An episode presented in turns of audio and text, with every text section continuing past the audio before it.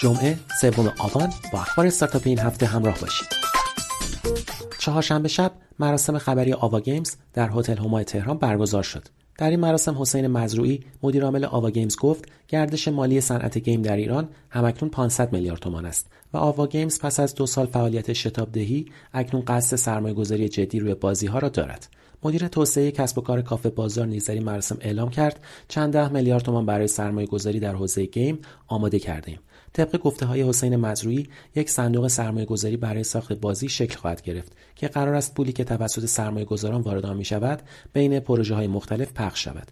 آوا گیمز در این پروسه به عنوان ناشر عمل خواهد کرد و تصمیم می‌گیرد که چه بازیهایی به چه میزان لایق دریافت این سرمایه گذاری خواهند بود. این هفته سرهنگ تورج کازمی رئیس پلیس فتای تهران بزرگ با بیان اینکه مشکلات سایت های دیوار و شیپور هنوز برطرف نشده گفت کلاهبرداری از موضوعات داغی است که همچنان در این سایت ها وجود دارد. تاکسی روسی ماکسیم این هفته از دو سالگی آغاز فعالیت خود در ایران خبر داد و اعلام کرد اکنون صاحب بزرگترین مرکز تماس خاورمیانه است و با 129 شهر تحت پوشش گسترده ترین سامانه درخواست خودرو در کشور محسوب می شود. دوشنبه این هفته دکتر ظریف با حضور در کارخانه نوآوری آزادی از سوله ها و بخش مختلف این مجموعه بازدید کرد.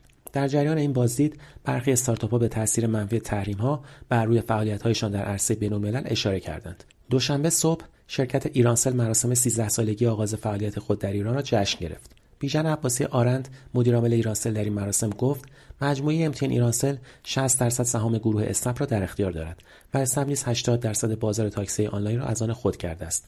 با این وجود ما با انحصار مخالف هستیم. همانطور که اپراتور دوم در زمان آغاز به کار خود انحصار سیم کارت تلفن همراه را از بین برد. به گفته عباسی اسنپ همکنون دو میلیون سفر در روز را با حدود 1.5 میلیون راننده انجام می‌دهد. او همچنین گفت که ایرانسل در صندوق نوآفرین سهامدار بوده و با کمک معاونت علمی و فناوری ریاست جمهوری و مشارکت چند سهامدار دیگر در حال تأسیس یک صندوق سرمایهگذاری خطرپذیر VC است. چهارشنبه این هفته استارتاپ آدرس از سرویس جدید خود خبر داد که روی ساده سازی پیدا کردن خانه برای قشر young professionals یعنی افراد دارای مهارت جوان و در آینده نزدیک گروه های دیگر جامعه تمرکز کرده است. مدیرعامل آدرس در این باره گفت که این شرکت از میان چهل هزار فایل database ی که طی یک سال و نیم فعالیت جمعآوری کرده خانه های مختص این افراد و قشرهای دیگر تدارک دیده که پروسه جستجو با بودجه مورد نظر را تسهیل می کند.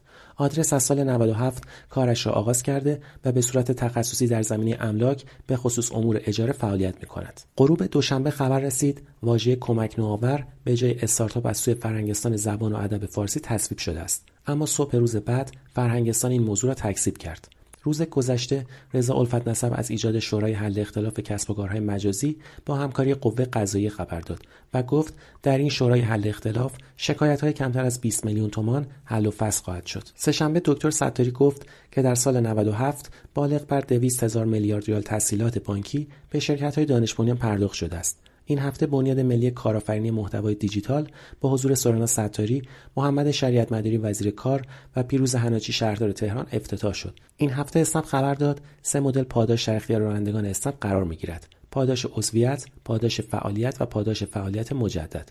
برای مثال در تهران و کرج در حال حاضر پاداش عضویت رانندگان جدید یک میلیون تومان است.